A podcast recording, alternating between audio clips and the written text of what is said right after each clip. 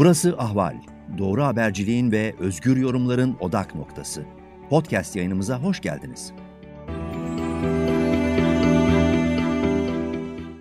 Merhaba Ahval dinleyicileri, sıcak takipteyiz. Ben Dicle Baştürk, Çağdaş Hukukçular Derneği Genel Başkanı Avukat Selçuk Kozağaçlı yarın hakim karşısına çıkacak. Kozağaçlı'nın cezaevinde tutulduğu süre 4 yılı geçti. Kozağaçlı aynı zamanda savunma makamına ilişkin önemli bir sembol. Soma davası, Nuriye Gülmen'e yönelik soruşturma gibi önemli davaların avukatlığını yürüten bir isim. Şimdi avukat Çiğdem Koç'la Selçuk Kozağaçlı ve beraberindeki avukatlara yönelik yargılama sürecini konuşacağız. Merhaba Çiğdem Hanım. Merhaba. E, siz dün Silivri'de birçok ismi ziyaret ettiniz. Selçuk Kuzaç'ta da ziyaret ettiğiniz isimlerden biri oldu. İsterseniz bu ziyaretinizden başlayalım. Hem izlenimlerinizi dinleyelim hem de dışarıdakilere bir mesaj varsa eğer bunu da size sormak isterim. E, bu bizim Selçuk'la e, mutat görüşmelerimizden biri e, diyebilirim. Dört yıl aşkın bir süredir e, ben onu ziyaret ediyorum. E, Selçuk her zaman e, çok dirençli bir isim oldu. E, diğer dostlarımız gibi. E, Tabii bu tutukluluk, tutsaklık diyeceğiz buna hukuki bir e, anlamda yüklemek istemiyorum. Tutsaklığın uzaması e, biz dışarıdakileri çok daha fazla öfkelendiriyor. Selçuk'un dışarıya bir mesajı e, bir e, sanıyorum dün ya da ondan önceki gündü bir çağrı metni yayınlandı. E, Selçuk'un kaleme aldığı. Evet. E, kendisi için değil e, ama avukatlık mesleğinin e, karşı karşıya olduğu tehlikeye dikkat çekmek için yarın e, özellikle tüm meslektaşlarını e, duruşmaya davet ediyor elbette. Şimdi Selçuk Kozağaçlı Barkın Timtik'le yarın e, hakim karşısına çıkacak. Aslında adil yargılama talep ettiği için ölüm orucunda hayatını kaybeden Ebru Timtik de bu davada yargılanan bir isimdi. Siz ne dersiniz? Yani Selçuk Kozağaçlı'ya yönelik nasıl bir yargılama süreci yürütülüyor? Bu konuda nasıl bir değerlenme Şimdi yaparsınız? sadece e, tabii sadece Selçuk e, ya da ve Barkın değil o dosyada yargılanan e, başka meslektaşlarımız da var. E, o dosya kalabalık bir dosya ve e, 2013'ten beri devam eden bir dosya aslında. E, o dosyadaki bütün e, meslektaşlarımız tutuksuz yargılanıyordu. Ta ki e, mükerrer bir dosya 37 Ağır Ceza Mahkemesi'nde başlayana kadar ve e, ondan öncesinde de tüm meslektaşlarımız sırayla tutuklanana kadar.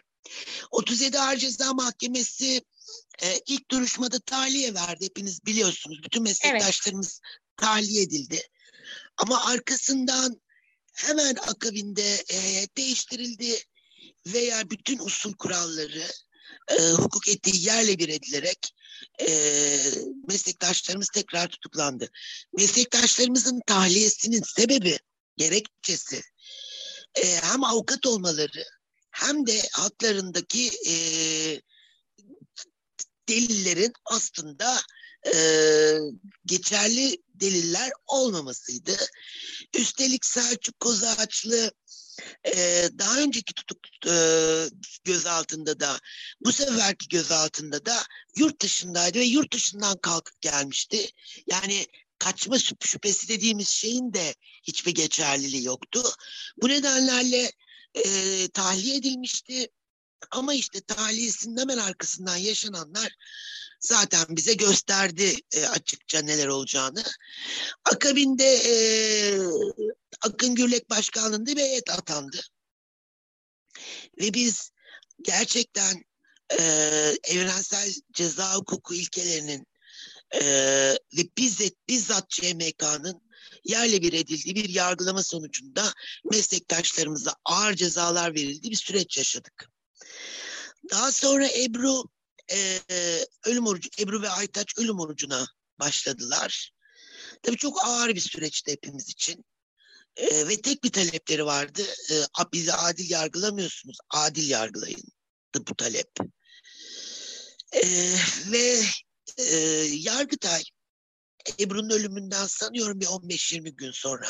Yani o süreç çok e, acı bir süreç. Tam günleri hatırlayamıyorum. E, Selçuk, Barkın ve Ebru için e, bu mükerrer yargılama nedeniyle kararı bozdu. Yani aslında bir, bir yerden baktığınızda bu dosyalara Ebru'nun canı, kanı, Ebru'nun hayatı ve bir avukatın e, adil yargılanma talebiyle öldüğü bir ülkenin karanlık bir izi kaldı doğal olarak. Şimdi e, hani bu yargılamalar e, sadece Selçuklar ve meslektaşlarımızla ilgili değil. Genel olarak siyasi yargılamaların hala herkesin malumu. Ama şu kadarını söyleyeyim size. Dosyada delil diye önümüze koydukları şeyler şizofren olduğu doktor raporuyla kanıtlanmış itirafçı beyanları, gizli tanık beyanları, e, asılları olmayan ve nereden çıktıkları bilinmeyen bir takım belgeler, bir türlü dosyaya getirilemeyen dijital deliller. Yani e, gerçekten açıklanabilir bir şey değil bu. E, o dosyayı gören herkesin e, çok böyle e, yıllanmış bir hukukçu olmasına gerek yok. Birkaç hukuk fakültesi öğrencisine gösterseniz anlar durumu. Böyle bir hukuksuzluğun içinde yargılanıyor Selçuk ve diğer meslektaşlarımız. Dün e, ben bugün e, basına yansıdı. Dün de ben geç saatlerde öğrenebildim. Savcı mütalasını bile vermiş ki tefsi tahkikat talepleri yani savunma makamının e, bizlerin e, talepleri alınmadan savcı iddianameyi gene kopyala yapıştır yaparak ve bütün bu itirazların hiçbiri sanki hiç yokmuş, yapılmamış gibi bir mütalaa vermiş. Ee, bütün meslektaşlarımızın cezalandırılması için. Ee, ya bunlar zorlu süreçler. Biz özellikle ben hep aynı şeyi söylüyorum. Yani Türkiye'de hiçbir zaman gerçekten bir işte o hep söylenen bağımsız tarafsız yargı olmadı ama son yıllar gerçekten çok ağır geçiyor. Biz hukukçular e, bunu üzerimizde cübbe varken yaşıyoruz. Ama şimdi meslektaşlarımız için o cübbeyi giyerken çok daha ağır bir şekilde yaşıyoruz. Ee, yarınki duruşmada ne olacak bilmiyorum ama bu mütalaa gerçekten e, kabul edilir bir şey değil. Yani bunca yıldır hiçbir yargılama yapılmamış, hiçbir duruşma olmamış, bu delillerin geçersizliği kanıtlanmamış, tanık beyanlarının yalan olduğu ispatlanmamış gibi böyle bir mütalaa verilmesi yani öfkelendiriyor çok. Yani hepimizi çok öfkelendiriyor onu söyleyeyim. Ee, aslında... Yarın e, göreceğiz evet. neler olacağını. Ee, aslında bu dosyada yargılanan avukatlar e, baktığımız zaman bu avukatlara e, kamuoyunda çok e, önemli e, davaların da avukatları Soma davası gibi, Berkin Elvan dosyası gibi, Dilek Doğan'ın öldürülmesine ilişkin davalar gibi. Şimdi bütün bunlara baktığımızda e, ve yargılama sürecine baktığımızda avukatlar nezdinde nasıl bir mesaj verilmek isteniyor? Bu konuda ne dersiniz? Ya şimdi şöyle söyleyeyim tabii e, CHD e, ta 1974 yılından beri e, var olan bir avukatlık geleneği. E, ve e, sadece bahsettiğiniz dosyalar değil, Cizre'de, Lice'de, e, yani Türkiye'nin birçok yerindeki birçok toplumsal davada Selçuk Kozağaçlı adını ve Cihade e, geleneğini görüyorsunuz zaten. Ama sadece e, Cihadeli avukat arkadaşlarımız değil, birçok kesimden avukatlar e, şu anda tutuklu ya da e, soruşturmaları, yargılamaları devam ediyor. Yani avukatlar hiçbir zaman sevilmezler e, iktidarlar tarafından. E, iktidarların kim olduğundan bağımsız bir şeydir bu. Yani dünyanın genelinde vardır bu durum. Ama e, son yıllarda avukatların e, bu şekilde ağır saldırılara uğramasının sebebi elbette temsil ettikleri e, yargının içindeki konumları.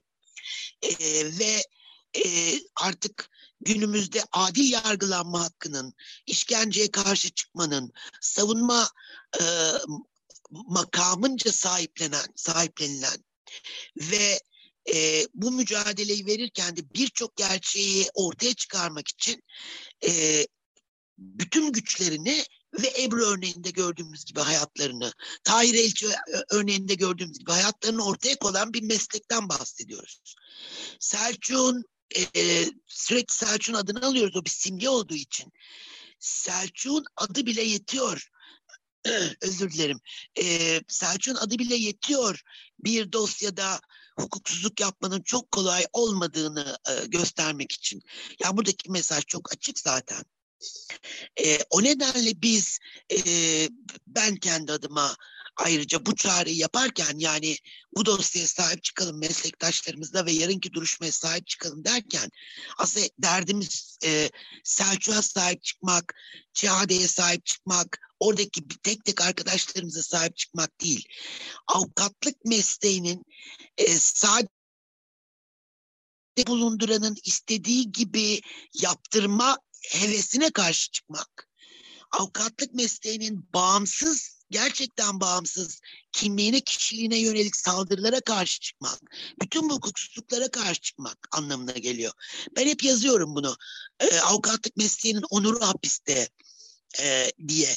O nedenle de özellikle işte baro e, siyaseti yapanların, meslek örgütlerimizin şimdi e, Aralık başında e, Barolar Birliği'nde bir seçim olacak. Barolar Birliği'ndeki bu seçime ve baro siyasetine kilitlenenlerin özellikle anlamasını istediğim şey bu. Ee, Selçuk Kozağaç'ta hapiste olduğu müddetçe bütün bunların hiçbir anlamı yok. Ne mesleğin onurundan, ne mesleğin itibarından, ne mesleğin geleceğinden söz etmek mümkün olabilir. O nedenle de bizim e, Selçuk ve diğer meslektaşlarımıza ve e, bu dava dışında şu anda hapiste olan Turan Can Polat gibi meslektaşlarımıza ve diğer meslektaşlarımıza yapılan hukuksuzluklara hiç ayrım gözetmeksizin karşı çıkmamız ve bununla ilgili mücadeleyi de bir adım bile geriletmeden anlatmamız ve yapmamız lazım. Yani başka türlü avukatlık yapmak bir e, memuriyet ya da bir para kazanma aracı, bir ticaret ve her türlü egemen gücün karşısında e, onların istediği bir yargı düzeninin bir figüranı olmaktan öteye gitmeyecek. Avukatlık asla böyle bir meslek olmadı. Asla da olmayacak. Peki Çiğdem Hanım çok teşekkür ediyoruz değerli görüşleriniz için. Ben teşekkür ediyorum ve Selçuk'un bütün e, yazılarında ve bütün duruşmalarında e, söylediği son cümleyi e, söyleyerek bitirmek istiyorum. Tabii. E, öncelikle size teşekkür ederek tabii e, bu anlamda ses olduğunuz için. Kimse evet. merak etmesin. Biz haklıyız, biz kazanacağız. Çok teşekkür ediyorum tekrardan. Ben teşekkür ediyorum. Sağ olun.